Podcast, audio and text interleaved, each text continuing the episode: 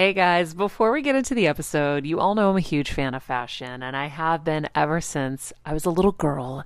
And my first job, by the way, was actually at Macy's. And my love for fashion began when I started there because I worked in the fragrance department, but of course, my eye was always on the clothes and the makeup and everything related to style.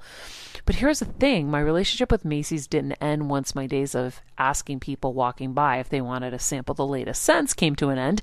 Nearly 20 years later, I still find myself choosing Macy's time and time again for literally everything. It's become a really beautiful full circle moment that they've been such amazing supporters of our show for so long. And when it comes to shopping, they have everything you need, whether I need a last minute outfit or Kevin needs a last minute outfit for our friend's wedding. We always head to Macy's. They've got us covered. So if you're in need of some retail therapy, perhaps, or looking to spruce up your home or your lifestyle, Check out Macy's, friends. I've curated a list of some of my favorite items that have helped me upgrade so many parts of my life. Really, my fashion the most, but of course, home and baby and so much more. So, check the link in the description and happy shopping, Heal Squad. I like to say that hair is a woman's best accessory. And thanks to my friends at Ouai, they make it possible to have good hair days every day. Let me tell you, Ouai's hair oil has become a game changer in my hair care routine. So if you're ready to have good hair days every single day, you got to check out Ouai. Head over to The Way, T H E O U A I dot com to check out their products. And here's a little treat for you guys use the promo code Heal Squad for 15% off your purchase. Yep, The Way, T H E O U A I dot com, promo code Heal Squad for 15% off. Hey everyone, it's Kelsey. And Jeff, and we are here to tell you a bit about our partner Anchor. We know that you're a fan of this podcast, and maybe you thought, hey, I want to make a podcast too. Well, we have great news for you guys. We want to tell you all about Anchor. It's the easiest way to make a podcast for a few reasons, but to start out, it's free. Plus, there are creation tools that allow you to record and edit your podcast right from your phone or computer. Anchor will distribute your podcast for you so it can be heard on Apple Podcasts, Spotify, and many more. Plus, you can even make money from your podcast with no minimum listenership. It's everything you need to make a podcast all in one place. So, download the free Anchor app or go to anchor.fm to get started. Do it, you guys, and enjoy the show. I'm on a journey to get better, and I want to do it with you. And I'm not just focusing on physical health, I'm focusing on everything emotional wellness, spirituality, finances, relationships, and so much more. Every week, it will be my personal goal to bring us, the world's leading healers, experts, and game changers, to share groundbreaking secrets and tips to getting better in all areas of life. Getting better isn't easy, but it's a whole lot easier when we can together. Welcome to Better Together with me, Maria Menounos. Hello, everybody. Welcome to Better Together. When you know better, you get better. And surely that's exactly what we're going to try to do here today. It is Monday, June 1st, 2020. We are uh, halfway almost through this really not fun year. Uh, today, we have a very full show for you.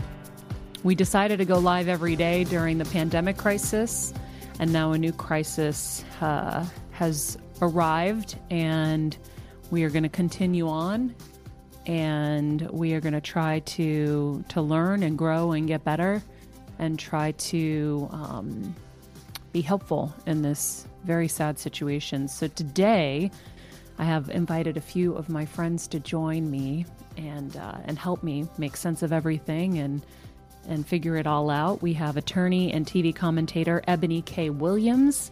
She's going to be co-hosting with me today. We also uh, tracked down the owners of the Bangladeshi restaurant that um, was burned down in Minneapolis, and they had a very beautiful take uh, and a beautiful reaction to that. Um, we're going to be chatting with Ruhel, Ruhel Islam's daughter, Hafsa. Uh, we're also going to be talking with uh, another friend, WWE champion Titus O'Neil. We'll first start with our quote of the day. In fact, I pulled another one, so we've got a couple. In the end, we will remember not the words of our enemies, but the silence of our friends. That's Dr. Martin Luther King Jr.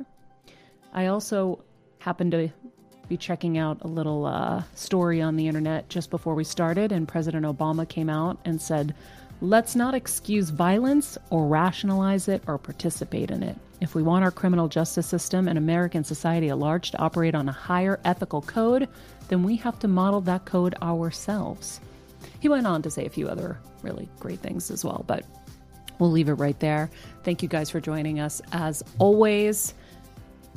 Oh man, it has been a heavy, heavy time. Ebony, thank you so much for for joining me today. And uh, you know, before we started, I greeted you with a great smile because Steven turned the beat around in here and and made me laugh. Um, but I have spent days crying and crying. so yeah, I can only imagine how you're feeling. Well, you know, Maria, this is um, this is really indescribable, right? Um, this has been my life's work. Um, uh, you've known me for years. I've, I've, I've looked up to you and Kevin and, and everything you guys have built for years. But you know my story, and you know that I left practicing law, doing exactly this type of work, right? Bringing justice uh, to communities of people that look just like me. Uh, and I left that work in the courtroom to do this work as a broadcaster, right? Because we as broadcasters know the power that we have of platform. Mm-hmm. Um, so to spend my career, and I've been doing it in a broadcast capacity for eight years now, and did it as a criminal defense lawyer for about seven before that. This moment, Maria, is you talk about a woman meeting a moment. So for me, this Oof. feels heavy. I feel resentful. I feel angry. I feel heartbroken. Uh, but mostly, I still feel enormously committed to this work. And that is why I am joining you today. And I've got a full slate all day, as you might imagine, mm-hmm. because um, sadly, um, it has taken the death of, of now George Floyd and Breonna Taylor and many, many others um, to bring about what I am calling a reckoning of, of, of race consciousness in, in our country. And one that we've needed for a very, very, very long time. Maria, we've had sprinkles of opportunities here and there. I think we, we we've lived enough to have seen a few of them, right? We saw it with the Rodney King beatings and the riots that took place in '92. We saw it uh, with uh, the verdict with OJ in '95. We saw it a bit in Katrina, right? The wake of Hurricane yep. Katrina, the fortunate way in which Black life seemed to be disregarded by the American government. Yep. Uh, five, and I, I I saw it firsthand, Maria. You know, I was a law student down there in New Orleans um, so so I was I was in those flood waters and great I point. You, I didn't even think of that. Yeah, baby. Oh yeah, Maria. This is this is not new for us as a country. It might feel new to some of our younger viewers and and, and, and younger friends among us, but for those of us of a particular age, you know, we've we've been feeling this. But now it seems in which we've come about this this this epidemic where what has been will not sustain. Mm-hmm. I think that's what we know. When you're looking around and you're seeing the country burn to the ground, it is a it is an objective, optical point of clarity. And I don't say it to glorify it, Maria. I just say it because it's the truth. You can't look away from it because it's right there in our faces. This, as we've been doing it, um, this this dismal coexistence of black and white that by social construct, Maria, race is a social construct and racism is a social construct, right? And whether we say it or we don't say it, what I can tell you has been my experience, Maria, as a Black woman in this country for almost 37 years now. You know, and I did everything right, right, Maria? I went to school, I went to more school, I practiced law, I volunteer in my community, I'm a part of the most elite sorority, Alpha Kappa Alpha sorority, belonging to Kamala Harris and Coretta Scott King and Rosa Parks, right? I have demonstrated the life that I was promised would make me immune to second class citizenship in this country. And you know what, Maria? That's been a lie. That's been a lie, right?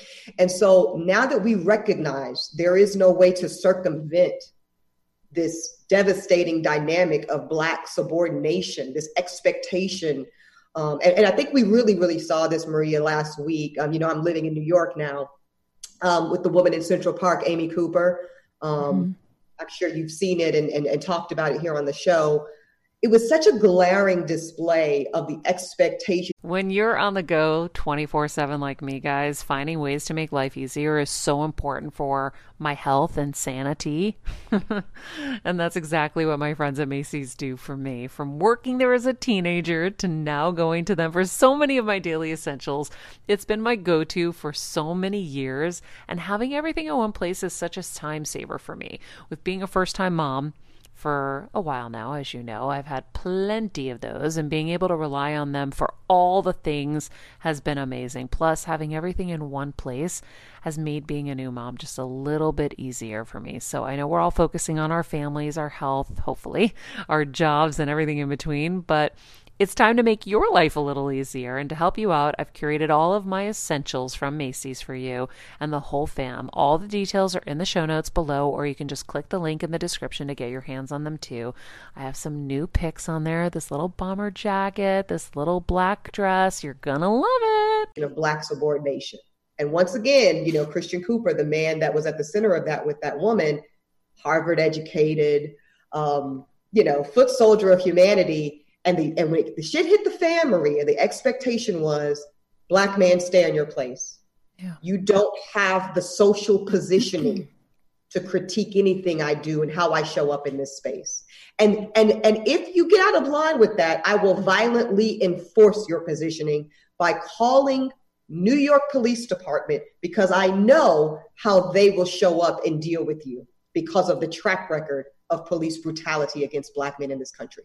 I mean, if we don't have a clearer picture than that, I don't know what to tell you. So, um, how am I doing? I'm, I'm, I'm motivated to do this work, Maria. I applaud you and those like you that are using their platforms in this moment. Um, but, but frankly, this is white people work. I want to be clear about that. This is white people work. This system, these dynamics, I'm kind of breaking down in minutia.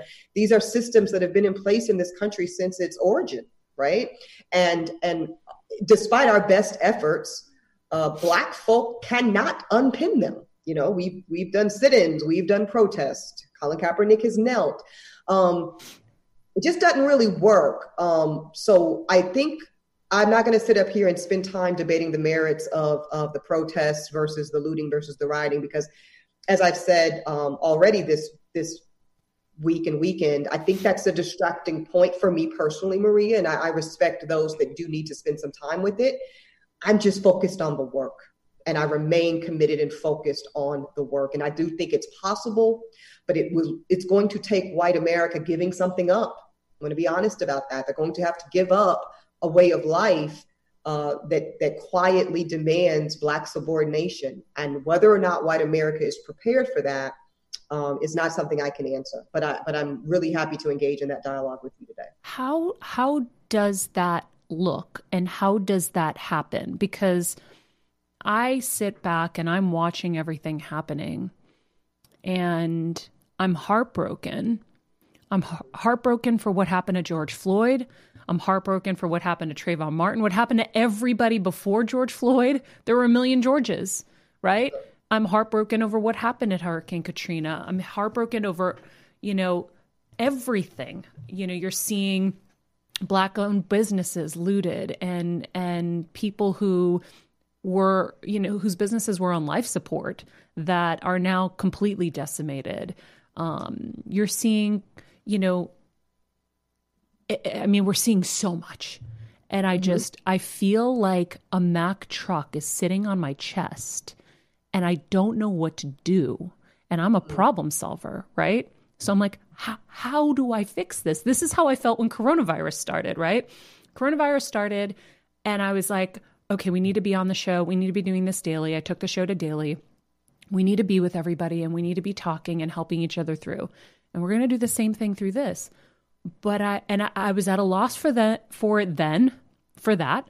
I'm at a loss now, other than to speak up for my friends and tell them I'm with them, I hear them, I love them, I support them, you included, obviously, being one of my friends in Titus. I, I just don't know how this gets fixed. That's authentic, Maria. You know, so a couple things I want to say to that. And, you know, I'm not the gospel here. I'm just one black woman trying to do some work here. Um, that's important. That's the first thing. If you are a white person right now in this country and you don't know what to say. You don't have, first of all, I want to say this, Maria, there's no magic words. There are no magic words in a moment like this. So take that pressure off of yourselves uh, as white, good white folk. You don't have to get this right rhetorically. I want to be clear about that. There is no script here. Doesn't exist.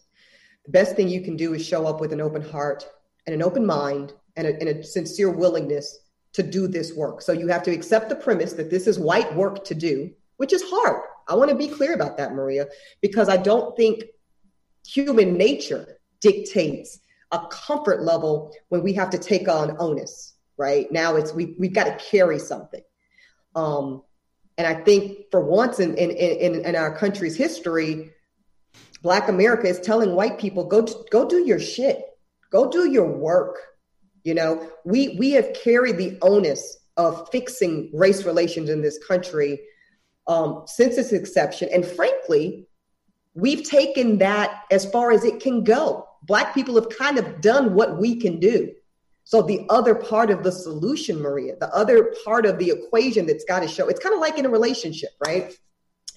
You're in a marriage and and and you're one half of that relationship, right? And you do your work and and you you read the books and you you work on your the way you show up in the relationship and you work on your communication and you do all these things. But guess what? You by yourself can own you can't save the marriage by yourself right? Yeah. Your partner has to show up with that same willing spirit and do their work. Well that's exactly what's going on with white and black america today. And, and i'm using those terms because of course we know um, there's a, a, beautiful coalition of people of color that are within that. But ultimately, we, we've got to be honest about where this issue really sits and where it really falls. And this goes back to the genesis of, of the coexistence of white and black people in this country. So that's the first thing um, you can do as a white person is is is reach out to say I don't know what to say if that's your truth, right? And I'm I've been getting those messages and those phone calls um, all weekend, and and it's given me the fuel to keep going. So do that. The other thing, and you know, I'm we share this. We, we we share quite a few things in common, Maria. But we're both very solution focused women, right? Like you said, like we see a problem, and after our heart starts breaking, we're ready to do something mm-hmm. about it. I don't have the magic answers either, but this is this is one thing I've come up with. I'm creating um, a, a mini criteria of what I'm calling white people homework. Okay, and in this is going to be it's going to be real simple. It can all be done from the comfort of your home because many people across the country are still in quarantine like myself. Uh, and it's just going to be two tiers. It's going to be tier one basic education. Re- watch these netflix docs watch these amazon prime docs read these um, articles that are no more than 1,200 words to just familiarize yourself with some of these basic concepts that I'm, I'm talking about here today. These, these racial constructions, these expectations of moral code in which we show up in society.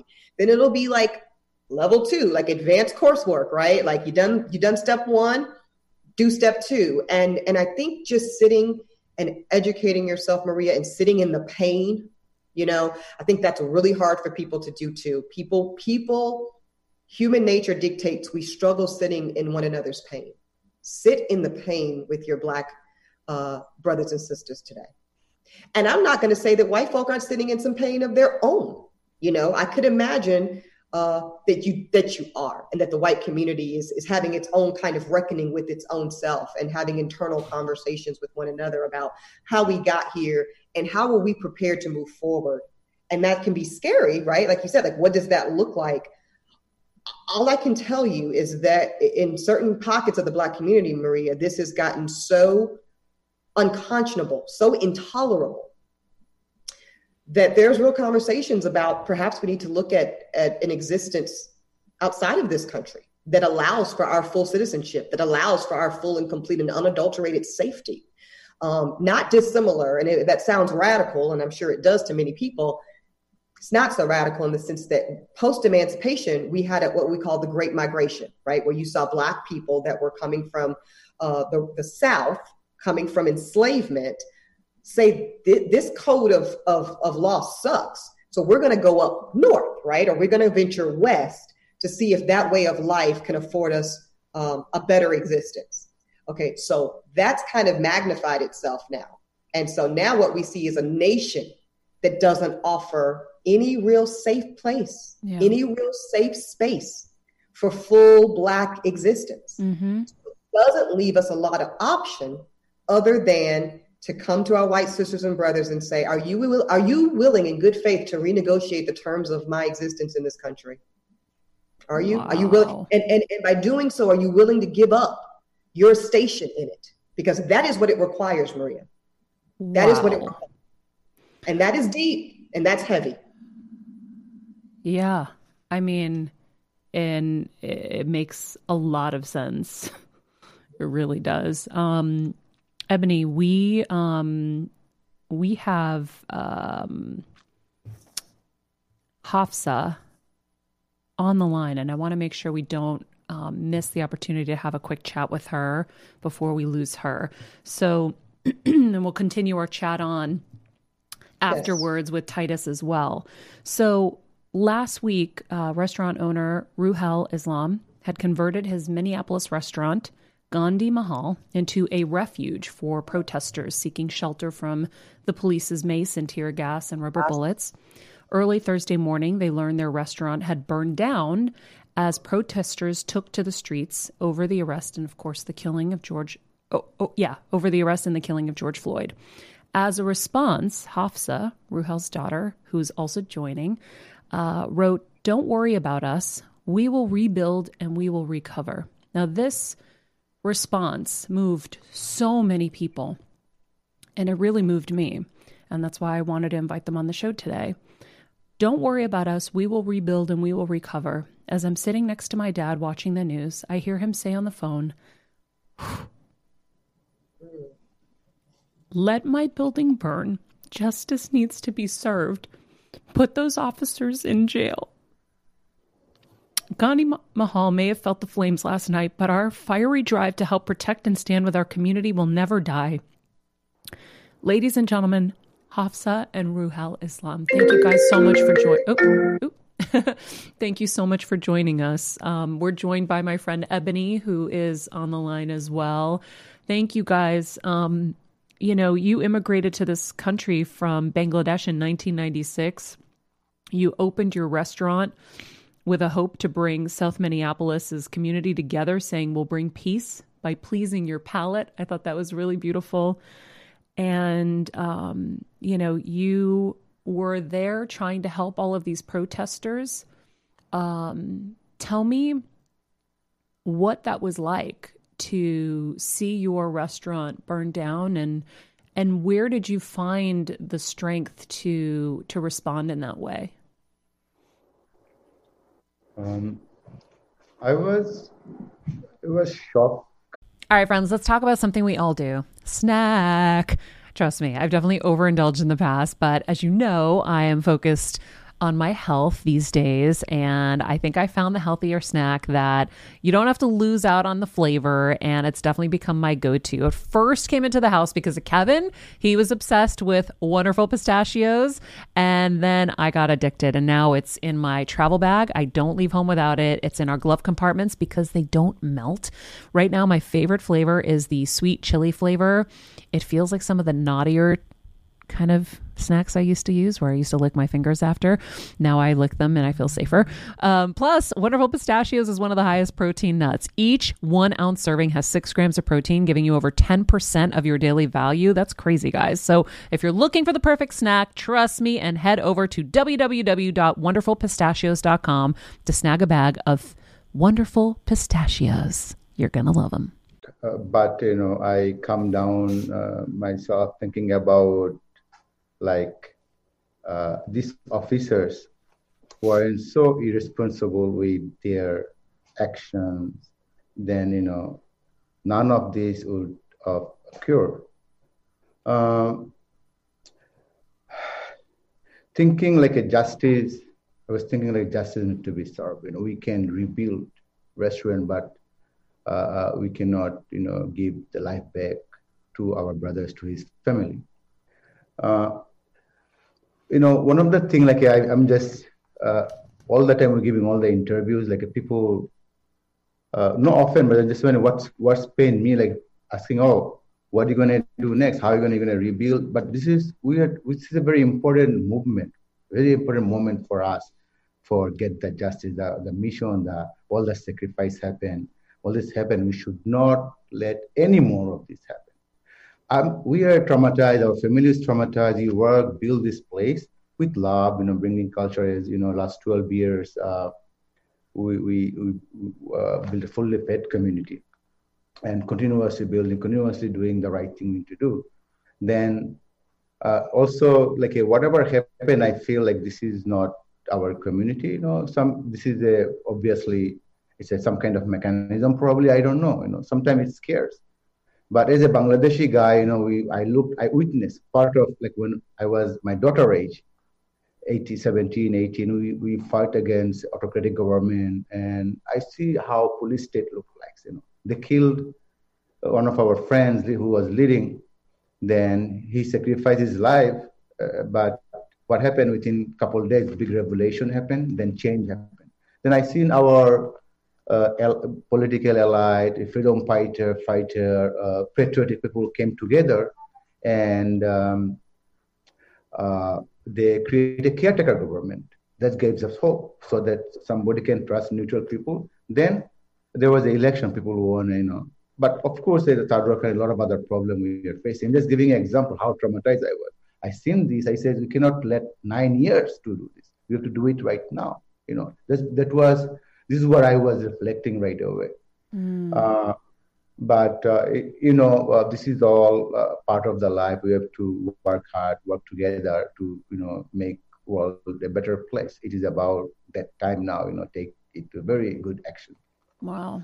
Hafsa what was it like hearing your dad say what he said and having that stance on this? Were you surprised? Um i mean just how my dad is in general i guess i wasn't surprised with what he said but when I did hear about um, the restaurant going down in flames, um, it was like six in the morning on Friday, and a former em- employee had called us um, in tears and telling me that the building had, you know, faced some severe damages. And I um, came upstairs angry because, you know, this was like everything that my dad had worked for, our only source of income. And I sat there and watched the news with him while he was taking calls from family and friends. And at one point, he was on the phone with one of his friends. And that's when he said that line. And it completely like brought calm to me. Because I was like, you know, for a second there, I lost touch with what we're here to do. And I remembered, you know, this isn't about our business. This is um, not about the building burning. This is about bringing justice to such um, system that is so unjust, you know, and we're here to fight for not only George Floyd's um, death, but many of our um, brothers who have been brothers and sisters who have been taken from us wrongfully. You know, it's about time that we see change in the system. And, you know, yes, there's a lot of chaos and whatnot going on, but it really took this much to finally have something happen, like never in history has a cop been charged and arrested over something like this. And it's incredible to see what people coming together can do. And this is exactly what's happening. This is history in the making. I have to ask Hafsa, before this, you guys had to have been affected by the coronavirus as well, financially and economically with the restaurants. So, where were you guys at before this, um, just to give people perspective? Sure. Um, while COVID was um, going on, obviously we we were scared that things would change and fluctuate with uh, the restaurant and how business was doing, but we stayed hopeful and we'd hope that the community that we we have been here for would also be here for us during this you know during this pandemic and you know we were just pushing and trying to make do as we went and we did have to let go of, of a few employees but we were able to keep a good amount of our employees and keep um, keep a lot of us working, which was our main goal to make sure that we kept supporting the families that we support. And now what happens, guys? I mean, you know, you're going to be studying mechanical engineering at the University of Minnesota in the fall should school open up. I mean, who knows in this time what's going to happen, but how do you I can't imagine insurance is going to act swiftly enough for you guys to be able to make an income. So, what, how does someone in this position move forward? How, how are you guys planning to move forward right now? You know, as you know, like I was growing up, you know, we every year we rebuild, and cl- Bangladesh is a climate ground zero for climate change and every year we are like a rebuild, rebuild, rebuild, and think of we're thinking deeply like a, this is the climate cause is co- caused by big corporate people, same people who are you know uh, they're all greedy people. They don't care about people's life. This is what causing this, and we'll, we'll rebuild again. You know that we have a very good you know like a we are very strong. You know we have a good good family here, and important building may be gone, but we, our community, we built it, Gandhi Mahal community. They're, they're still there. They're all there, ready for us. You know, I was like a overwhelmed by you know what all the support we received here, and uh, when I I found my home, all I can say, like from so many ways you can tell, but you know, this is our new home, and I, I'm so proud to be here as a Bangladeshi American, Bangladeshi Minnesotan. And I always tell this I found my home here because uh, Bangladesh is climate ground zero for climate change, and Minnesota is climate uh, uh, ground zero for climate action, climate movement. That's why you know I'm very deeply part of this, make the difference in the world. But yes, so when my daughter was saying about how we handle that, you know, we, we know, remember, we, we have experience to handle big, big disaster. So we we process very nice because we don't have a drive-through, we started walk-through process. Then we immediately, since we don't have a buffet lunch for lunchtime, we turn it to a curry in a hurry process. So it was very, you know, people was coming and buying, busy. Even, you know, well, uh, I think, uh, yeah. So this is worked very well. Then we uh, closed uh, during month of Ramadan. That we will be closing one month. We all will be fasting, and we um, so that we started only dinner, 4 to 10, uh, takeout and delivery. We were doing pretty good on this because of support and people was buying gift card before, you know, all, all that stuff. So we had a, like a, we felt very good about it. Then uh, um, we also, like every year, uh, we used to do um, iftar block party. You know, iftar is we only fast break party together. Iftar uh, bread, uh, break the bread together. Mm. It, this year with MNIPL organization, you know, uh, iftar virtual iftar block party, and we did call for prayer and stuff, you know, and we supply over to, close to over 100 120 meals to different family wow. and virtually like we're uh, uh, zooming talking to you same way we break iftar together these were the just before all this uh, you know thing happened so these are very strongly connected and i believe like a um, uh, me, my daughter take a lead, and all the daughters take a lead and make the change. We have to keep a better future for them. We don't want to be traumatized. And my little daughter, middle, all the daughters in the world, and especially our uh, brothers and sisters, you know. You uh, guys are my heroes.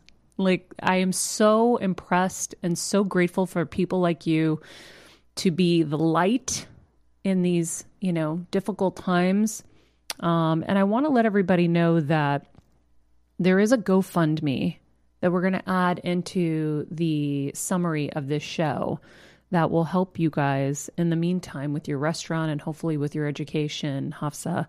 So if you want to support Hafsa and Ruhel, you can um, find their GoFundMe page on um, within the summary of this show. You can click the link and with summer upon us, friends, hair is going to be even more important. Yes, we've got humidity, we've got sun, we've got all kinds of things. And sometimes it's hard to find the right shampoo for your hair. Everyone's hair is so different, and there's no one size fits all solution. That's why I love Ouai. They have different shampoos depending on your hair type. Want volume? Fine Hair and Conditioner will give you that extra oomph you need. If you need some moisture and a little extra bounce, find your happy medium with medium shampoo and conditioner. And for my peeps with thick hair like me, give your hair the hydration it deserves with thick hair shampoo and conditioner. Plus, you guys already know Ouai carries some of my favorite hair care products I use all the time, whether it's the leave in conditioner, which is my go to, or the hair oil. They give my hair this hydrating refresh all summer long. Wash your way to healthier hair. See what I did there?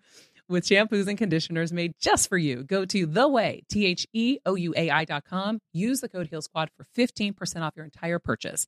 That's theouai.com, T H E O U A I.com. Use the code Heal Squad. Your hair deserves it. Donate whatever you can. Um, you guys are definitely paving the way and leading the way for all of us to see what's important in life. And it's uh, it's not about reacting; it's responding and and and thinking about humanity. And so I'm so grateful for um, what you guys have shown us. And what is that you're showing me in the background? My little daughter, she's I brought this is the only piece I found survived. And which one is survived? Look, how to build community. Oh, How to community this is survive and this this is the when you say where are you going to come, uh, this is the village we're going to build on the 27th Avenue. Maybe you will see goat and chicken running around, you know, completely fully fed community.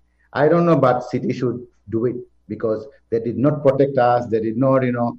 But it's not about. It's about time to build a different kind of community. You know, yeah. I want to bring my flavor village. My village name is Bahar Modan, which is called Flavor Village. The flavor village to here, and pleasing your palate. I love it. It's a beautiful message, and you guys are beautiful people. So, um, I encourage everyone to to make a donation and to and to help them because um, you guys are incredible. Thank you so much for joining us. And um, look, my show is called Better Together, and you completely embody that message. So, thank you so much. Thank you for having us here. Of course, I hope to come visit the restaurant someday. Yes, yes. You'll be visiting. Maybe you have to go or get your uh, chicken eggs. We'll make an omelet for you. Perfect. Perfect. Thank you so much. Have a great day. Oh man, they're amazing. Uh, Eboni K. Williams. Unfortunately, I wasn't aware that she was leaving at eleven twenty, so I would have uh, given her the proper goodbye. I know she said she had a busy schedule. I thought she was going to be able to stay a little bit into Titus. Jeff Graham, Yes, yes. are you still there? I am still here, and Titus is ready to go. All right. Well, let's get Titus in. Of course, he is a WWE star, and I'm sure you all know him from that. He's on the Raw roster. Um, he's held many titles the WWE Tag Team Champion, 24 7 Champion, but he's really a passionate philanthropist. He's helping students and athletes across the Tampa Bay area. He is also a nominee for the Muhammad Ali Humanitarian Award, and he's just one of the nicest people I've ever come across. Titus O'Neil, hello, how are you? Hey, how are you? Sorry, I'm having a little bit of technical difficulty. is the camera running wild? What's happening? yeah, it is. Uh, it's going crazy. Uh, kind of like this world is. I mean, oop, oop, oop. We lost Titus. Uh, Hold on.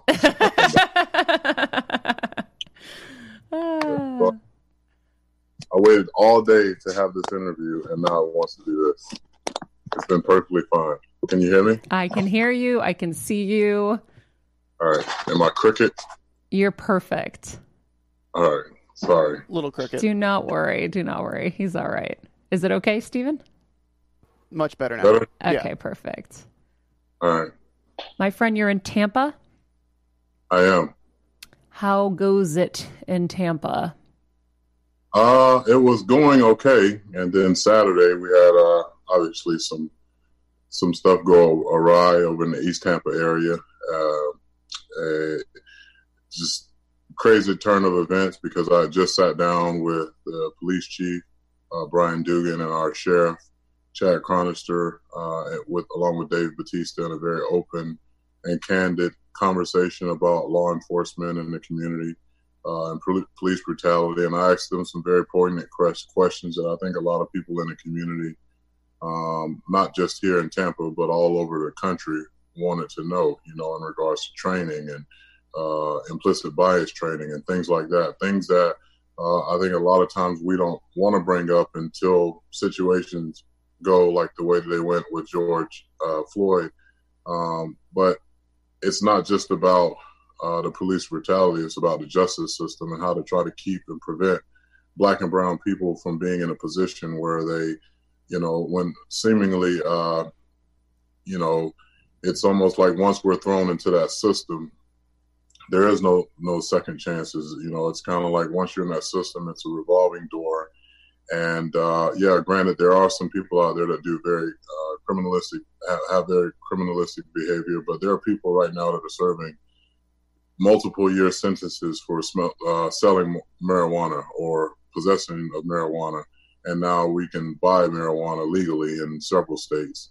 Um, uh, I think people that you know don't understand what's going on right now really haven't learned American history like they think they have. Um, this country, uh, for years, has not been very, um, very kind to black and brown people. If you take it back prior to Martin Luther King, prior to, you know, uh, this incident now, you know, we didn't ask to be put on slave ships and brought over in masses and then dumped over because the weight the boat was too heavy and having our families separated from us. We never asked for lynchings, public lynchings, to be uh, for looking at a white woman wrong or whistling at a white woman or fighting or, or hiring a lawyer, um, you know, to to get back land that that was taken from us that we purchased, you know, or hiring a lawyer to fight a case for us to keep our small businesses open. We never asked to be humiliated in public. We never asked to have to use a separate restroom. We never asked to have to go to a different restaurant, even though, you know, we win a gold medal for the United States of America, only to come home to the same racism, uh, racism that we left to. Um, many black and brown people, men and women, have lost their lives, their careers, uh, etc., for speaking out about it. Um, but I've never seen any uh, person that's a, a, white person speak out about something and lose their livelihood because of it. Uh, there's no apparent, you know, proper way to protest. When we raise the fist, uh, we were being disruptive. When we sat on curbs, we were being disruptive. When we sat at lunch counters, we were being disruptive.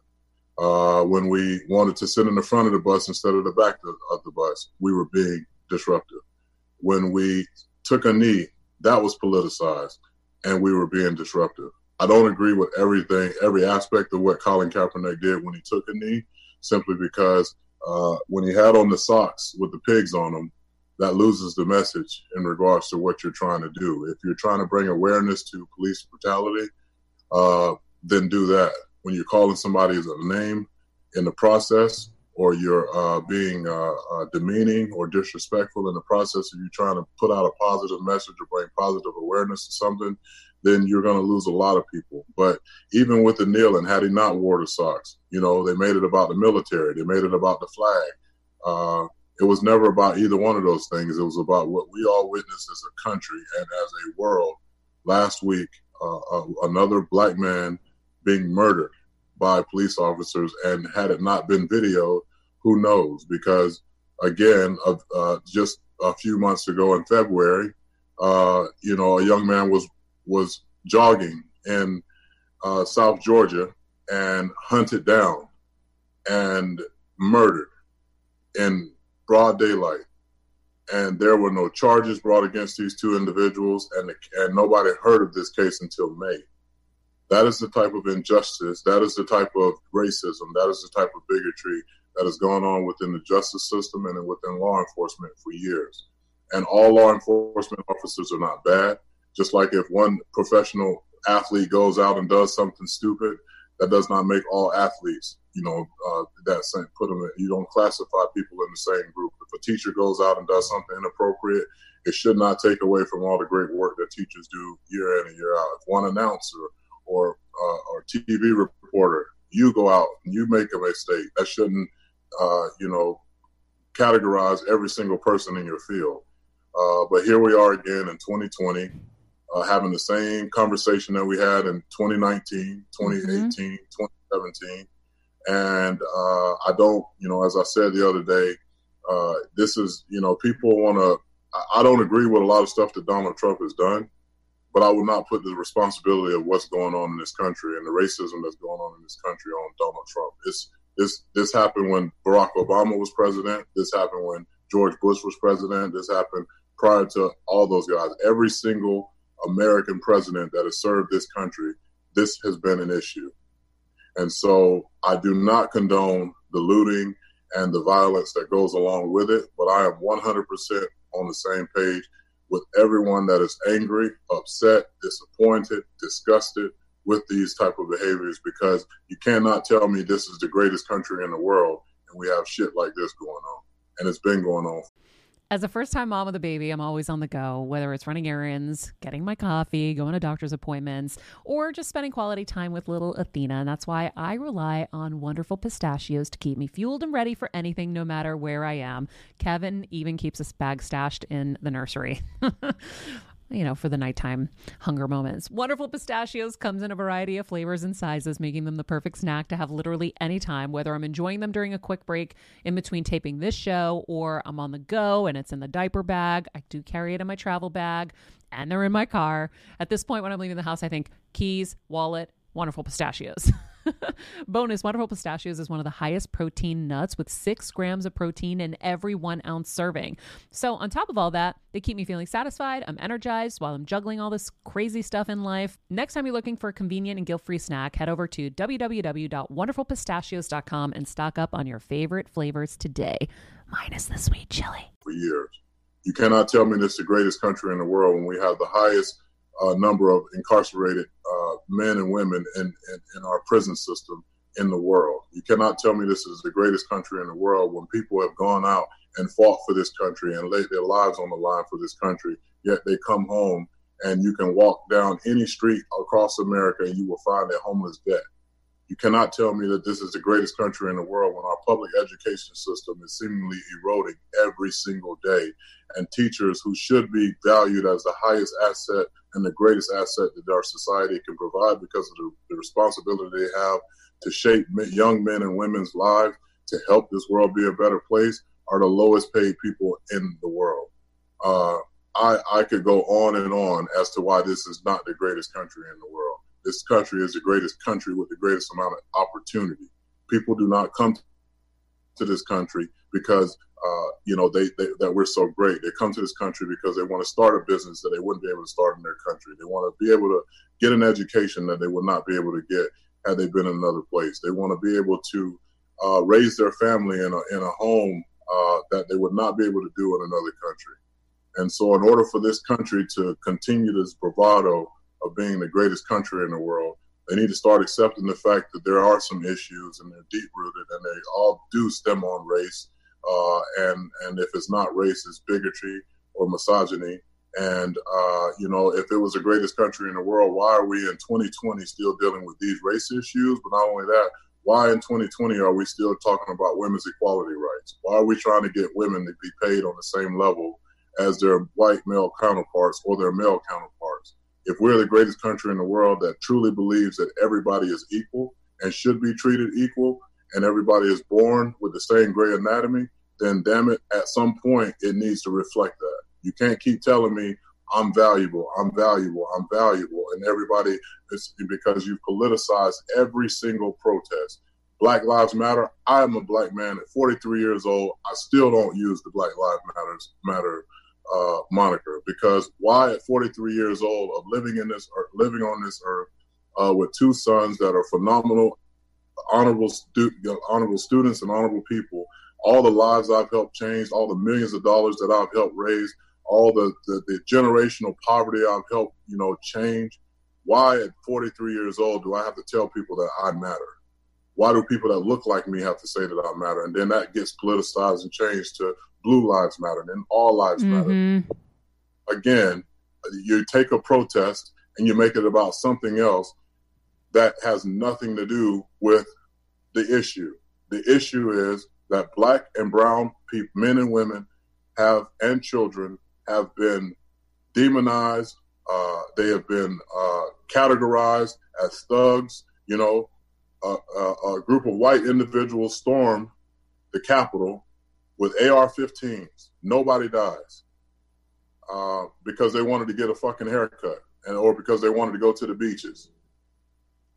We seemingly do the same thing, and tear gas is dispersed.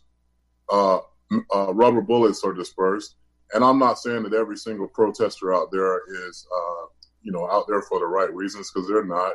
And uh, for all of you, all of them, all of you that are out there uh, regardless of what color you are, you need to really take a look at. I really hope karma comes back and bites you in the ass too, because those businesses that you're destroying in these neighborhoods, some people took 25, 35, 40 years to get into the position where they can actually give back to their, their those respective communities that you're burning down and that you're tearing up. And every single argument that you make about they don't care about us, they don't care about us. How can anybody care about you when you don't even show that you care about yourself? Because you're willing to tear down your own neighborhood time in and time out because you're mad. Well, if you're that fucking mad, get out and go vote. Number one, get out and be more more productive in regards to teaching your kids and our kids how to how to how to be better human beings. Teach them the right way. Teach them from the mistakes that you've made. Um, and, and, white people need to do the same thing. Don't every time you see somebody get arrested and be manhandled, well, he should have. You maybe what did he do or what did she do or they should have complied. Well, when the shit happens to you, uh, then the, you know it's it's it's all it's all a whole different story. And yeah. so, um, you know, uh, people you know say that I'm I'm brave for sitting down and having these conversations. No, I've been having these conversations for years for those that want to hear them. The problem is, is that nobody wants to sit down and have them. They, it's uncomfortable. Mm-hmm. But you know what is uncomfortable? What else is uncomfortable? These football games y'all go to when it's a fucking thousand degrees outside or it's raining and slow. But if you pay $150 or $200 to go see Tom Brady play football, or, or your New York Giants or your New York, you know, Jets or whoever, play football, I guarantee you, you'll sit out in that weather. You'll sit in that cramped seat. You'll you'll get beer spilled on you. You'll do all kinds of other stuff because you're invested. You know, if we're all walking down the sidewalk and uh, there's some dog poop on the ground and everybody's just kind of walking past the poop, past the poop, past the poop, and then you're that person that ends up texting on your phone, and all of a sudden you make a mistake and you step in it. Now you go and you get grass. You can wipe it in the grass. You can put, it, you know, you can run it with water. No matter what, you go into your next meetings, something smells, and you know it's you, and nobody else knows it's you but you. You're invested. You're invested in that shit that everybody else walked around. So this that's that's what we need. We need more people invested in the issues. We need more people invested in treating people the right way. We need more people invested in treating, you know, and, moving the needle uh, and moving America truly to what we quote unquote write in our Constitution. You know, and um, it is it's it's it's it's frustrating. Like I said, I sat in my in my car the other day and I just had came to tears. You know, I the night before I didn't sleep at all I'm sitting. I'm, I'm my son's my oldest son is getting ready to, to, turn 16 years old. I'm excited as hell about giving him a car. I never grew up with a father. You know, my mom was raped at 11, had me at 12, born in a pro, you know, born and raised in poverty, etc. Now, one of the proudest moments as a dad that I get to try to have now also online on every other website trying to find dashboard cams. So mm-hmm. another lesson that I have to teach my kids on top of if you get pulled over by the police, make sure you put your hands on the steering wheel. No sudden movements. Yes, sir. Talk softly. No, you know, it, it, it, roll your windows down, turn your engine, all like all this stuff. No white person that I know has ever had to have the talk. Nope. Yeah, have the talk over and over and over again. I have to explain stuff that I cannot at this point in 2020. I don't have any answers to. I don't know why this type of stuff happens. Yeah. But I do know at the end of the day that every single person that invests in coming to a conclusion of how to change it, first and foremost, finding out. Go and ask your your your law enforcement agencies what type of implicit bias training they have, and you don't have to be racist to uh, to to to to, to categorize someone. You know, it's stereotypical. Everything is. Uh, I mean, we do it in entertainment all the time you know, singing, dancing, etc. Blah blah blah. Uh, you make fun of certain, you know, races. It's always done. It's always. And my thing is, Maria, we have people say we have come so far. Honestly, really, aside from being able to go to the same schools, eat in the same restaurants, uh, live in the same neighborhoods, you know, buy the same type of car, uh, go to the same parks. How far have we truly come as a country when we're dealing with the same stuff that we've been dealing with for years now? I will say I um I posted yesterday my Black Lives Matters moniker and I was received with so much hatred, um, so much anger. And just like you said, it's all lives matter. Someone even wrote Greek lives matter. I was I was just like I couldn't even believe it. And this one woman, I looked at her, she was like, I'm unfollowing you and whatever. I looked at her and she said she was a Christ follower. And I said, you know, if you're a follower of Christ, then you must have empathy in your heart for people who can't even get in a car and not be afraid that they could get pulled over and shot and killed for doing nothing. Right? And that's what Or be in the house. Or what? Or be in the house and the door get kicked yeah, in. Yeah, yeah, yeah. A- And so and they went in the wrong house. this is awful and we feel it and we have felt it and there have been rallies and we've tried to a degree but it's it's kind of like you know it's we we get numb the school shootings right we get numb they keep happening the kids at sandy hook we thought that was going to be change. it never happened the same thing here It- we keep seeing these things happen and i want to i want to say a couple things one you do have the sweetest children I've ever met in my life. Um, I freaking love them. They are the cutest. They give me the biggest, warmest love hugs ever. Um, you've raised two of the greatest people, um, and it it breaks my heart to hear that you feel like you have to install a dashboard cam. But if I was you, I would too. Um, and the other thing that I, I overwhelmingly felt as I watched the news the last couple of days, and I feel like I'm back to the early days of coronavirus where I just felt lost and helpless and just so incredibly sad and scared and, you know, um, yeah, just at, at a loss. And I feel like that all over again with this. I kept thinking, who is going to lead in this moment, right? There's no Dr. Martin Luther King. There's no no one really leading so that people can channel their anger and their frustration and and and be led properly. Um, and then after I was thinking that, I started seeing it on the news. And so I want to know who you think that is. And I also just want to say one other thing is I know you were saying you were bringing up all of the points that we need to we need to address and we need to fix, but I I do think that we still live in the greatest country. I love our country. We have a lot to fix. We have a lot to do. Um, but I I don't know. Do you have another country that you would call the greatest? No, I, I don't. I, I, love America too, and um, but to say that we're the greatest country, you know, we're we're the country with the greatest amount of opportunity. If we're we if we truly want to be able to say that over and over again, like we have to bring up the bar of education. We got to bring up the bar. I of agree. Like treat one another. Yep. We got you know the only time that we truly come together as a country is in times of tragedy. Hurricane hit, you know, uh, shooting happens in such and such. Everybody floods your, your timeline. These corporations that were giving money and finding money to give to people during the COVID crisis, I've, I've fed families, I've fed frontline workers. I've, I do that stuff year round though. So this is nothing new to me. But it's, it's so these resources that all of a sudden can come out of the sky, you know, because schools can't be open.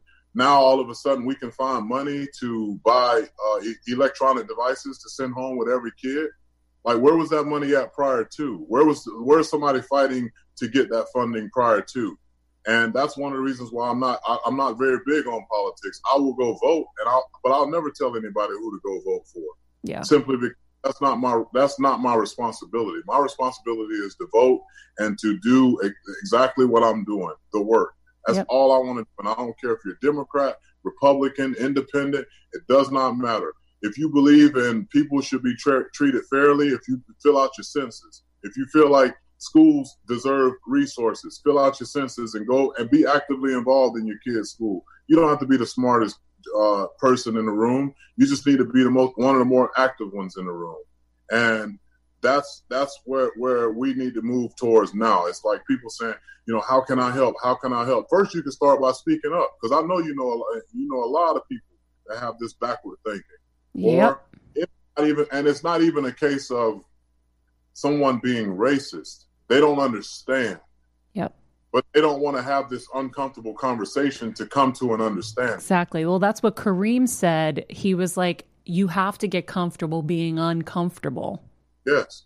And yes. and I thought that that was really smart. People do that every single, every single, when sports were in, people do that every single night that a game is going on. They get uncomfortable. I mean, they get comfortable to get uncomfortable. They go and they put some of them got a whole routine. They put their their their uh, their jersey on and they got their whole their favorite. Uh, they, I'm sorry. Can you see me? Yep. jersey on. They got their eye paint and, and their hats and everything else. They getting comfortable because they're going to root on their, their favorite team or their favorite player.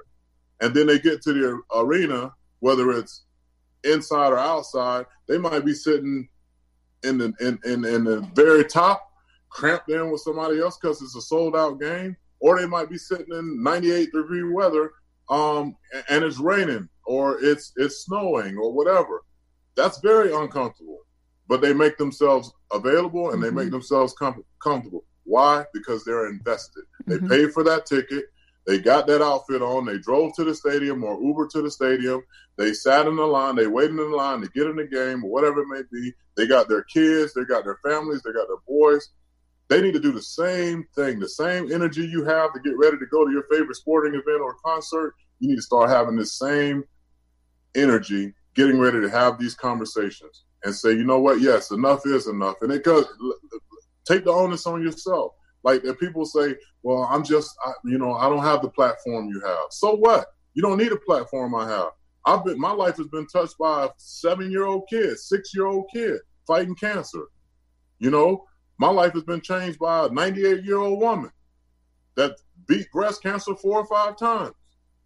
You're never too young and you're never too old. And and and at the end of the day, coronavirus didn't care what color you were. Yep. They, it was there, and you dealt with it.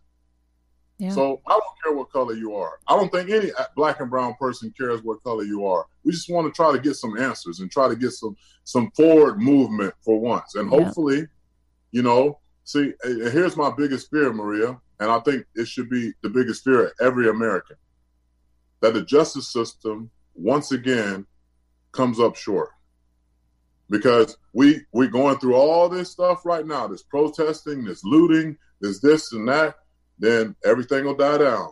You know Mhm. you say where the leaders at? The leaders get everybody calm. Hey we start talking having meaningful conversations. Everything's forgotten about. Yep. six months later Yep. got to go to trial. So now you're going through trial. Now all of a sudden everything's starting to pick back up. People are starting to wait and wait and wait.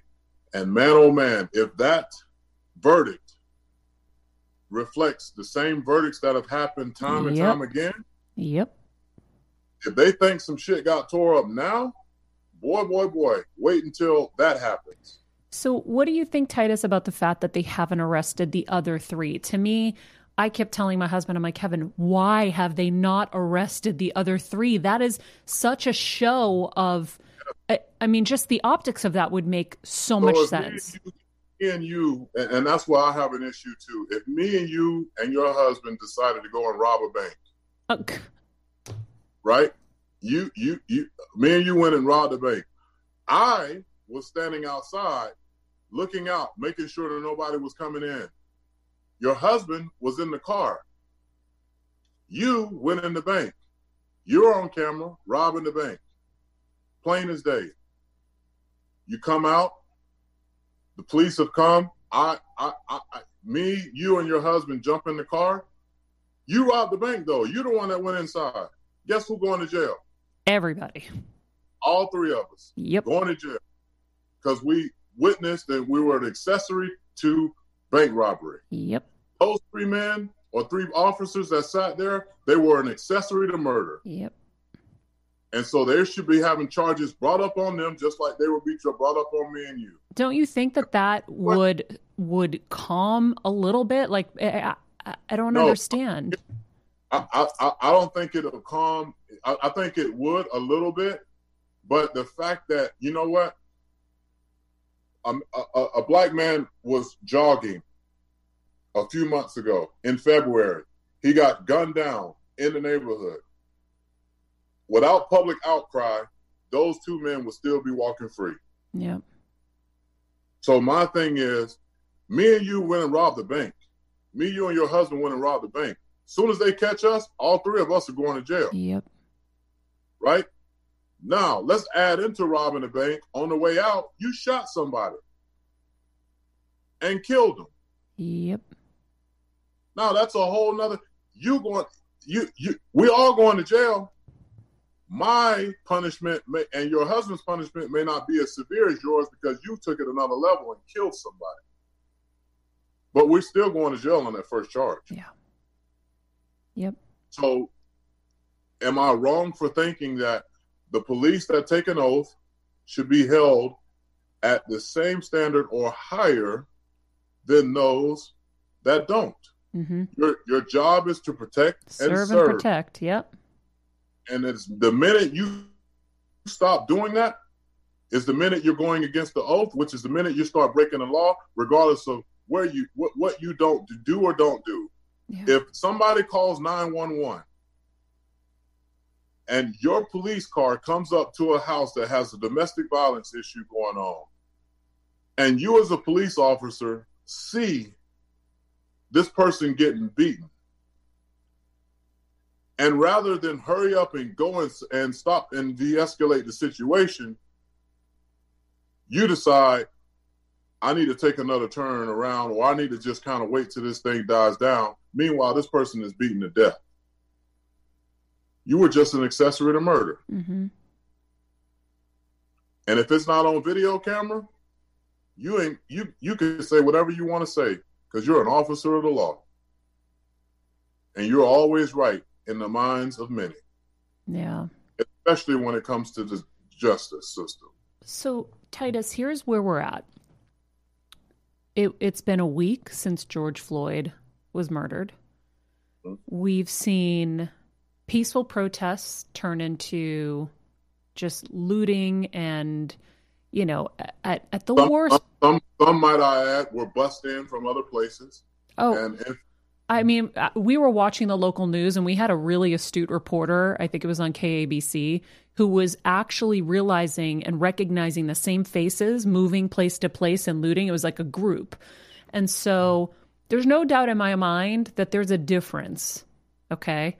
But how how do we like how do we move forward in protecting the message and and and doing the work that needs to be done while these people are taking advantage it almost feels like and i don't know what the solution is but it almost feels like if everyone stopped so that the people who are doing the bad could be caught and stopped and then regroup it would be the only way to stop this but i don't know I, I almost said the same thing. Like to me, you know, you brought up a perfect point. The other three officers have not been charged yet. So clearly, it's not important to the Department of Justice to swiftly move on them like they moved on the other one. Yeah. So to me, it's like, okay, it, they clearly don't care right now. Let's just go back, plot, strategize, mobilize, and figure out a different way to deal with this moving forward. But in the meantime, don't put ourselves in harm's way. Don't put our police, law enforcement officers in harm's way because nothing good is going to come out of us gathering right now. yeah. And, you know, it's almost like COVID 19 never existed Yeah. with, uh, with the amount of people that are out there right now. yeah You know? that's a whole other issue like we have Yeah. we're our our our medical professionals, our frontline medical professionals are going to be in such harm's way after just having to deal with all of this and then economically all of these businesses these small businesses that barely were hanging on by a thread are now decimated and they're continuing so just before the Well, show i was thinking i'm like maybe that's the only way Yeah, here's the other part of that situation. And this is how I look at it here in Tampa because I do a lot of work in this area. And one, you know, I re, re, rebuilt uh, process of rebuilding a school, redid a school similar to what LeBron James did um, in the East Tampa area. That that area is prime real estate, and it's you know I've seen what's happened in Seminole Heights. I've seen what's happened in West Tampa, even out in Riverview, or like all different parts throughout the Tampa Bay area. East Tampa is an area in which millions have been poured into to help these families become more self sufficient. So, if anybody knows anything about American history, they pour a whole bunch of money into a neighborhood to prove that it can't be say, salvaged. Then they tear that neighborhood down, or slowly but surely. It's called gentrification. White people call it redevelopment. I call it gentrification because that's exactly what it is. So all these buildings that they tore down, these small businesses that were barely hanging on, guess what? You did them a favor because now the insurance money is going to bail them out and they don't have to come back if they don't want to. But then the, that that that mom and pop Italian shop or that mom and pop, you know, uh, clothing store or that pharmacy that you just burnt down is going to be replaced with a CBD med- uh, CBD clinic or uh, a uh, or a high rise or some apartments because over in the East Tampa area for here, that's prime real estate is right next to USF. For years, they've been trying to clean that place up. Yeah. So now you're just helping them. You blew up the gas station. You blowing, you tearing up the University Mall, which that mall was getting ready to get shut down anyway. So you just helping the process. And so, where are these people that are living in these neighborhoods now, on government assistance, barely making it by? What's going to happen? They're going to take you and they're going to put you just like they did five years ago, 10 years ago, not just here, all across the country. Put you in another place, make this deal look like a deal of a lifetime. And next thing you realize, you're driving 45 minutes to work when you used to be able to drive 10 minutes to work. So now you're spending more money on gas. You already were barely making ends meet. So the money you were making now all of a sudden is going to another source for another need. Uh, in the midst of all this uh, you know, looting and violence, guess what else gets shut down? Public transportation. So, coming out of a pandemic with COVID 19, where a lot of people lost their jobs or they were furloughed, now we're starting to open things up so people can go back to work. But those, some of those people didn't have adequate transportation. And guess what? They can't go to work they, to a job that they just got back to going. So people don't think like that because we live in a very selfish society on both on all sides. But when people start think, the only time sometimes people start thinking and rationalizing and being, you know, uh, cognizant of what's going on is when it affects their money. Yeah. So if those people that were out there looting, they not, most of them they don't care about going to jail because they're gonna get a place to stay. They're gonna, you know what I mean, like. And they're out the next day anyway, just to go back yeah, to doing it. Yeah, yeah, yeah. And but let somebody say, hey, if I catch you out there, you go, your ass is going to be homeless because I'm going to take everything from you. There were, you know, there were a lot of black leaders I've been seeing who are like, I was out there trying to stop them. How mm-hmm. how does this message get out? Like, is that is that the answer, Titus? Is it everyone rallying together and saying we we have to suspend for a minute because of the people that are taking advantage? Well, you got to put stuff in, in, in, place, you know, things like curfews, um, which we did. We just did that last night. Um, our mayor, Jane Castor, uh, implemented a, a, curfew for the city of Tampa. Uh, luckily, our county officials did not do it for the entire county. Um, but we did do it in the city of Tampa because there, I think that that's where the most imminent threat was for most of our buildings and things like that. Um, but you, you, it's you got to treat it almost like you treated COVID.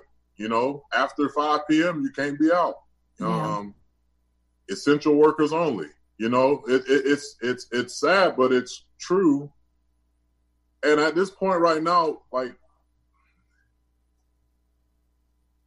what what has actually been protested that has been successful in this in this movement right now in this movement i'll tell you the only prior- thing i saw that i saw that george floyd would have died in vain Mhm. that cop was not getting arrested if Mhm. protests didn't start. My opinion. Right. Well, I, I agree, but how does that change the system? Because George Floyd was just one of many. Yeah, well, I will say I also heard Governor Cuomo talking uh yeah, Governor Cuomo talking about how they want to how they are changing the system in New York where the attorney general will be handling the cases rather than the system that's set up is set up where people who are friends are working together and that's why it doesn't work. And forgive me for not knowing all of the actual wordings here but um but it does seem like you know you've seen police officers protesting with protesters. You've seen them kneeing. You've seen them hugging people. You've seen the show of love from all sides which is a beginning and then the few leaders we have are actually trying to pave the way for change unfortunately The difficult part in that and, and and I applaud all those guys, women and men that are, you know, uh, doing that. Um, some of that is because of their own political agenda or personal agenda that they have. Um, the other part is, you know, I I know the dangers. I know the the uh, the I know at the end of the day, like me being out there will only help a few yeah because there is going to be ignorance everywhere. It's just like racism. I don't think all white people, I know for a fact all white people are not racist. I know black people that are racist. So it's not about race to me that or who can be racist and who can't. It's truly about like, okay, you have told us that we we we we're all equal, yet the justice system has shown us completely different. So you're attacking law enforcement, but law enforcement is not the biggest issue. It's the justice system. Because if the justice system came and said, you know what, all law enforcement agencies, if this ever happens again, automatic death sentence. That's a Supreme Court. That's justice. That's people at the highest level. If they were to say that, I guarantee you all these black, all these police killings would dwindle. But at the same token, now you're in a, a iffy situation of police being able to do their job and not be able to do their job. yeah I'm talking about negligence.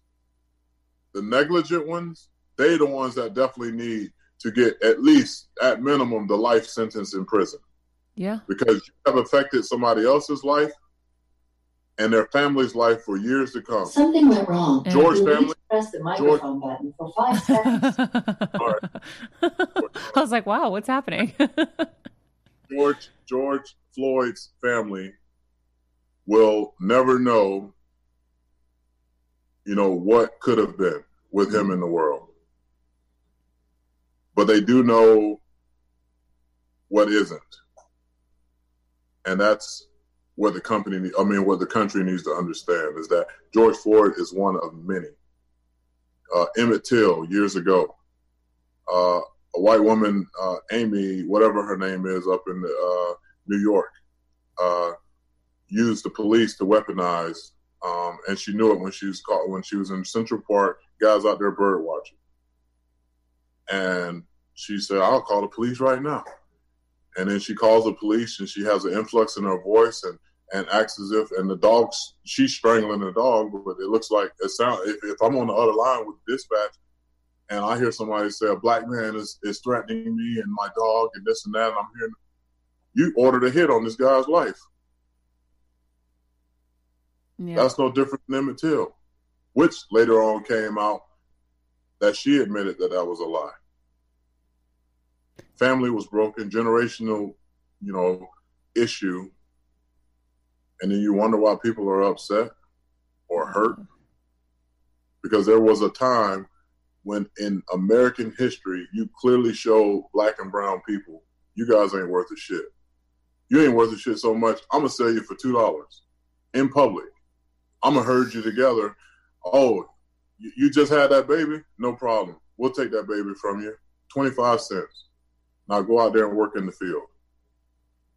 And then she's crying, trying to hold on to her baby, and then you whoop her with a whip, or you sick a dog on her.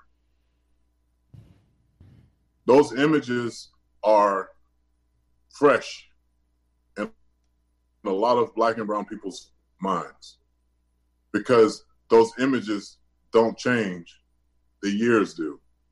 Yeah. Go back and look at Rodney King beat it. And then look at what happened in the, the 90s, the 2000s, and now here it is in 2020. And you tell me what the difference is. Yeah. I it's uh it's very upsetting. Um, you know, I was telling Eboni who who was on earlier, I spent the weekend just so down and so so hurt. And I just don't know where do we go from here, Titus? What do we do? I tell you where we go from here. You take that hurt that you feel and you call as many of your friends as possible and you say we need to start using our voices and our platforms to get people mobilized to get people understanding that we're going to have these difficult conversations i'm going to use my medium you're going to use your medium we're going to call these folks in these leaders etc and have a conversation and then once we have this conversation we're going to actually go out and put it to action because that's the problem we have these protests and then everything dies down, and then it's forgotten about. Then we have another protest. So if, if if people want to ask me, you know, what can I do? I would tell you honestly, you need to go and talk to the people in the in the in the gay lesbian and gay community because it's not one time that I saw them do a protest and this shit happened. Yet they fought for the right to get married, have a family. They stuck stuck to their, their, their they stuck to their goal. And and I and as much as people tried to badger them and beat them and cuss them and whatever, they stayed on the issue, the issue and the mission. Yeah. So if our mission and our issue is to be is to help people get treated fairly, to change a justice system that hasn't been very just for a lot of people, then that's the issue we need to stick to. Doesn't matter what color you are, doesn't matter what background you come from. It truly matters about, okay, you know, because Selma, Alabama. Have you ever seen the movie Selma? Of course. All right. So that movie is based on the second time that they tried to go across that bridge. Mm-hmm.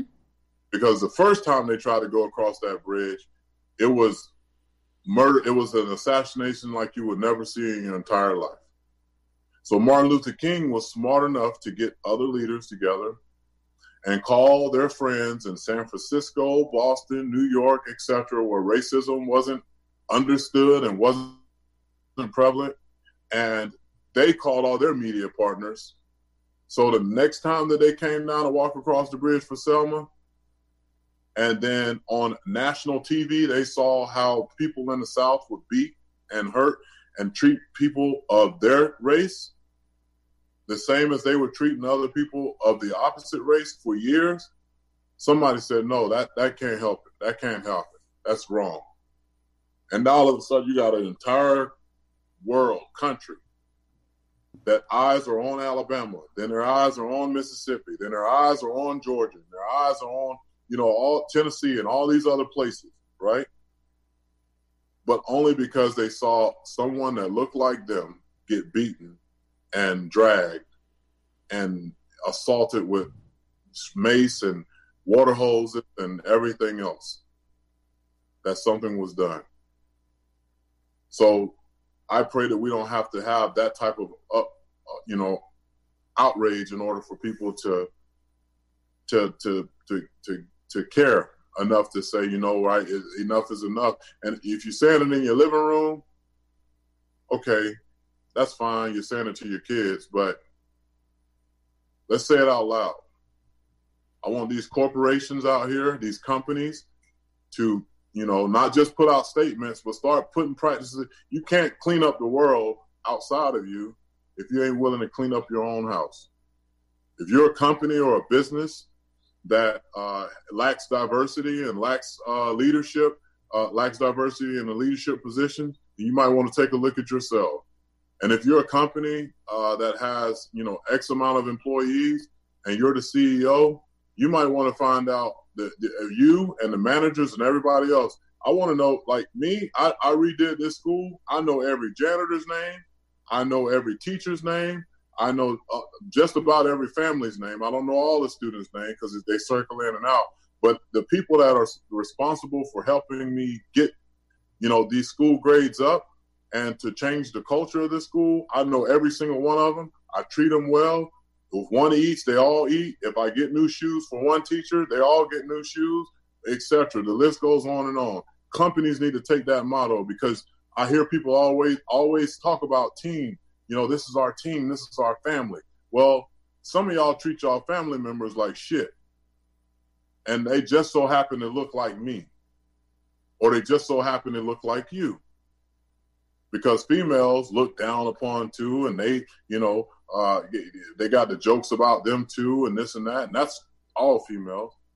But I say this time and time again: the only person that has truly not had to suffer the way that everybody else has had to suffer in this country is the white male.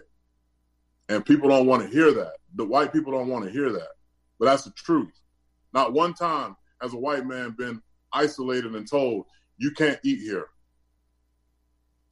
or your race isn't welcome here. Nope. Not one time. Not one time has have I ever seen a white man or a group of white people and their children being lashed with a whip or sprayed with a fire hose or attacked by dogs. Never in the history. You can't, but you can find movie after movie, documentary after documentary of those that are in the black and brown community that illustrate that. And if that's a movie showing you that, you know it was worse. Mm-hmm. Great point.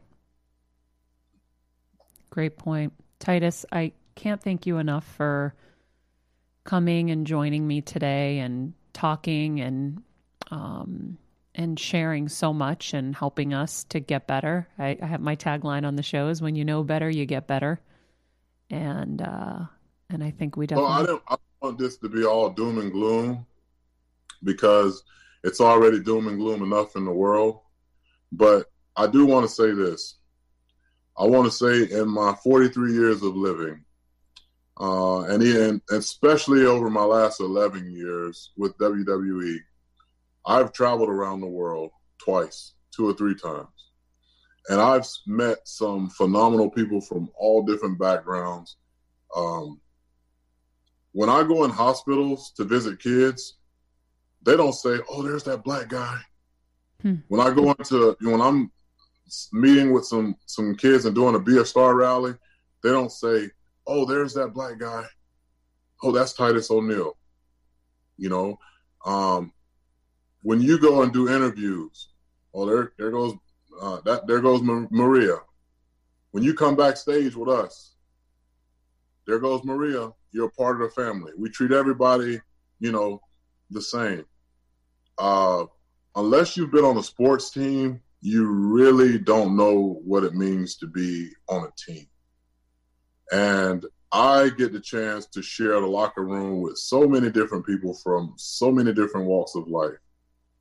And from the Oscars to the Drew McIntyres to the Sasha Banks, Natalya's, people from Canada, you know, South Africa, uh, all over the world. You know, Oscar is so entertaining to me. Always has been. Always with one of the sweetest human beings you ever meet in your life. Um, Drew McIntyre. You know, I'm so proud of him. Uh, you know, for, from where he came from in all aspects. I couldn't understand a damn thing Drew used to be able to say. Used to say when he talked. now, he clearly, you know, been working with with people and able to articulate things and you can understand what he's saying, but more importantly, the type of man he is.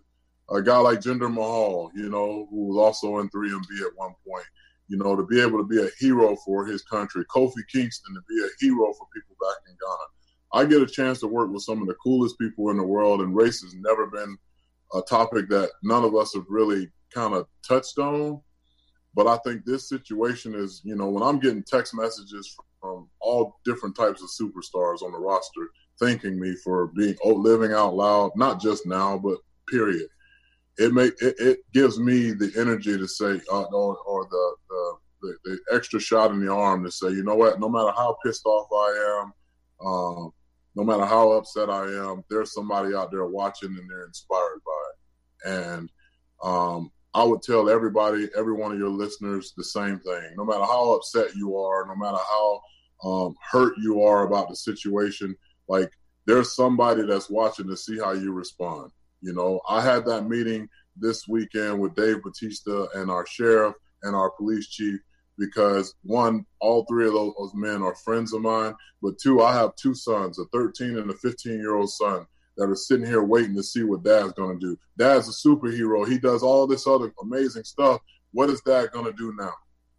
And I'm sure that some of your kids are sitting in that same position where they want to know what is mom going to do? What is dad going to do? And do the same thing you did when COVID 19 came about. You made adjustments and you fought at full force and you brought people together and you cooked meals and you made baskets and you did all this stuff for the frontline workers, you did all this stuff for your neighbor, etc. You guys learned how to cook, you guys learned how to do different stuff, DIY projects. So let's try to learn how to treat people better. Let's try to learn how to understand people better. Let's try to bring people together instead of dividing them with political agendas or media uh, propaganda. Let's bring people together because we're all human beings. Everybody that knows me knows I can give a shit if you're a Democrat or a Republican. I care if you're black, white, purple, green, it don't matter to me. You show respect to your common fellow man, and we'll always be cool. Those that are bullies, those that are full of crap, those that are constantly trying to bring others down.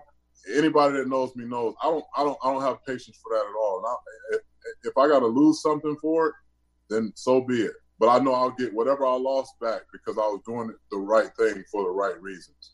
Everybody that's out there doing the right thing for the right reasons, if it's protesting and you're doing it for the right reason, get out there and, and be safe, you know, and, and bring people together and then go to fuck home. You know, once you see things going a certain direction, just get out of there because you realize at that moment the reason why you're out there is not the same reason why somebody else is out there. So get in out of harm's way. You know, don't be a part of that that what's going on because again, you don't you we need to stay on message. Stay on the issues. Stay on whatever it is and don't let nobody take that focus, you know, of of you wanting to make a, a positive and better change and taint it.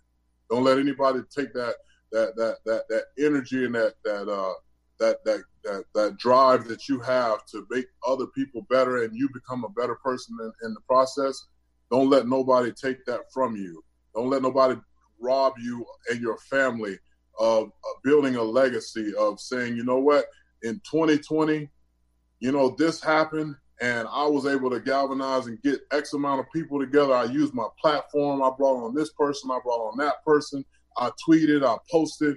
I, I yelled out loud. I had spaghetti dinners in the neighborhood and invited other people over so we can have these conversations. I reached out to my local law enforcement agency to try to get some hamburgers and hot dogs and just go to the park and say, everybody come out, let's show people how to have a good time. That's what we need to be doing as a country because it doesn't matter what color you are. At the end of the day, if your life was on the line and it came down to a black doctor saving your life, I guarantee you wouldn't be turning that away. Um, I did have a black doctor save my life, actually. Then, huh? Say what again? I did have a black doctor save my life, actually. Yeah. so, um, you know, I, our kids can be the greatest inspirations and the greatest um, examples of how to be resilient. Because us adults, we think we got everything figured out.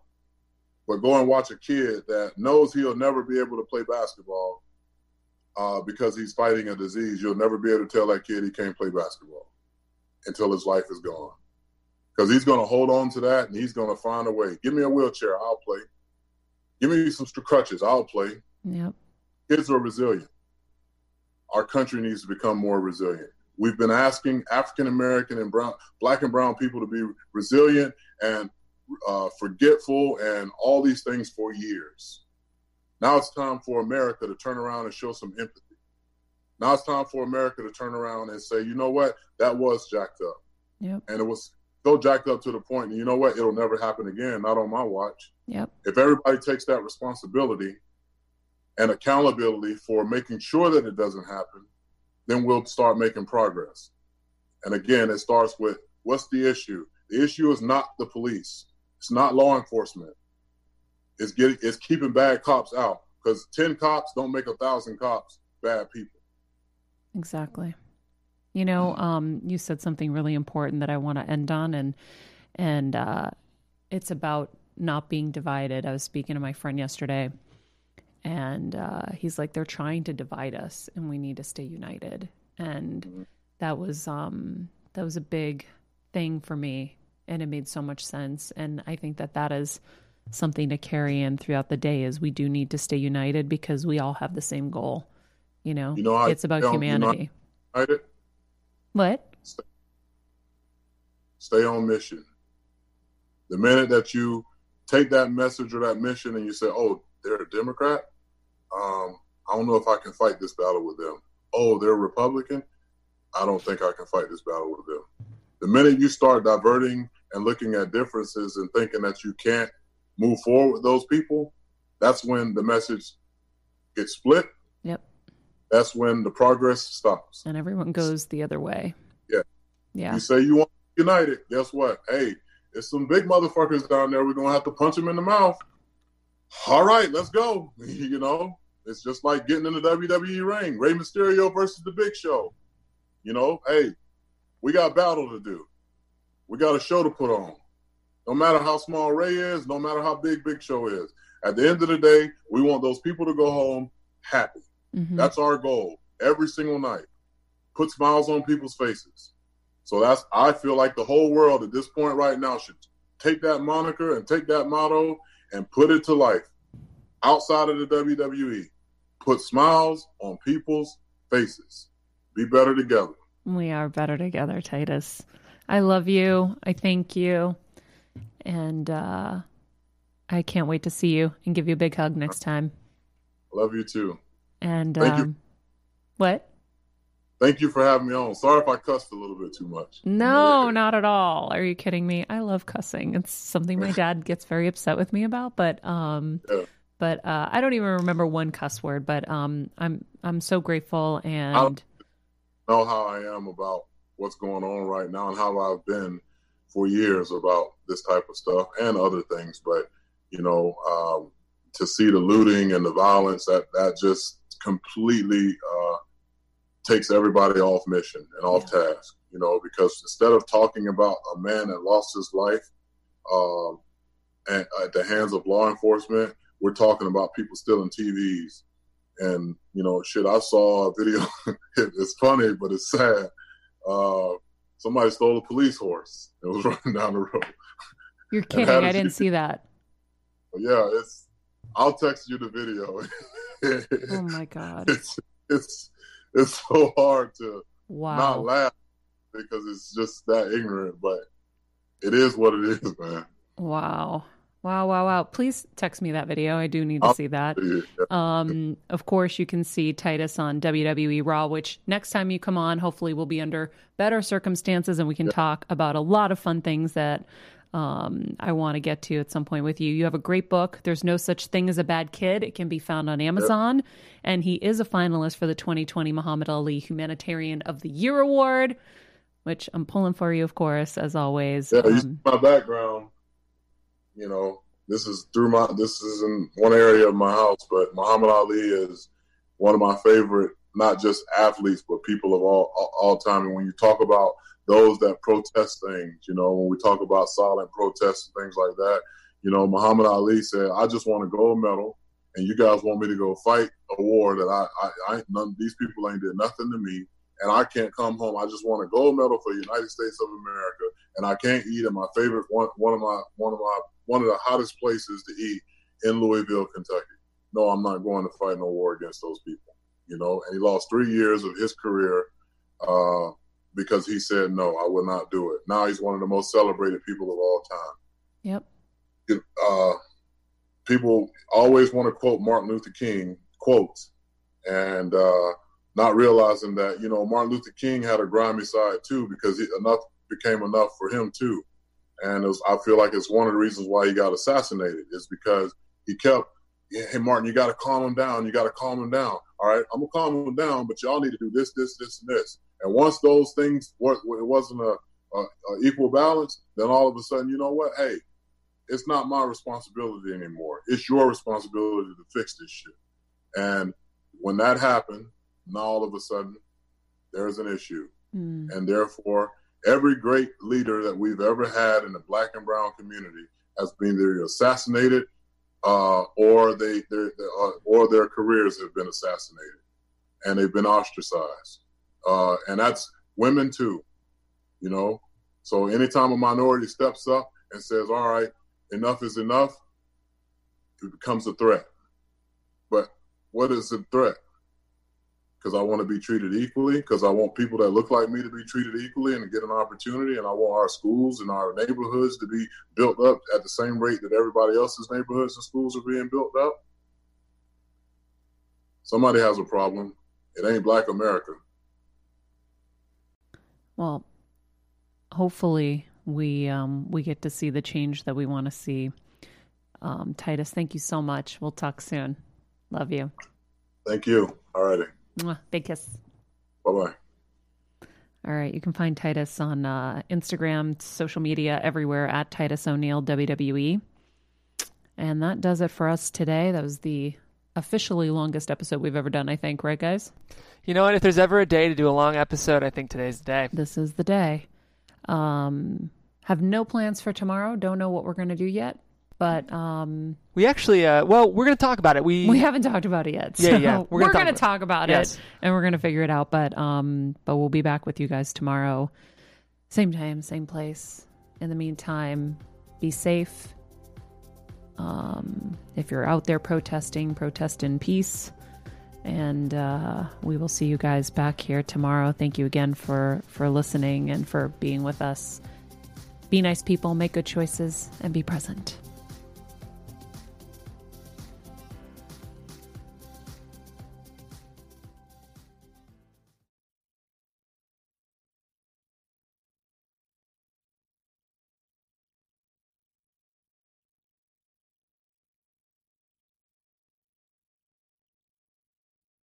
Well, that's it for today, Heal Squad. Before I let you go, I want to make sure you don't forget to take care of yourself today. I'll be making sure I'm not forgetting to get outside, do my meditations, and of course, keep myself fueled with some sweet, chili, wonderful pistachios. Wonderful pistachios, as you know, are my go to when hunger strikes because they're one of the highest protein nuts, providing all nine essential amino acids, and they're great for on the go snacking. So, when you're ready to elevate your snacking game, visit wonderfulpistachios.com to grab a bag.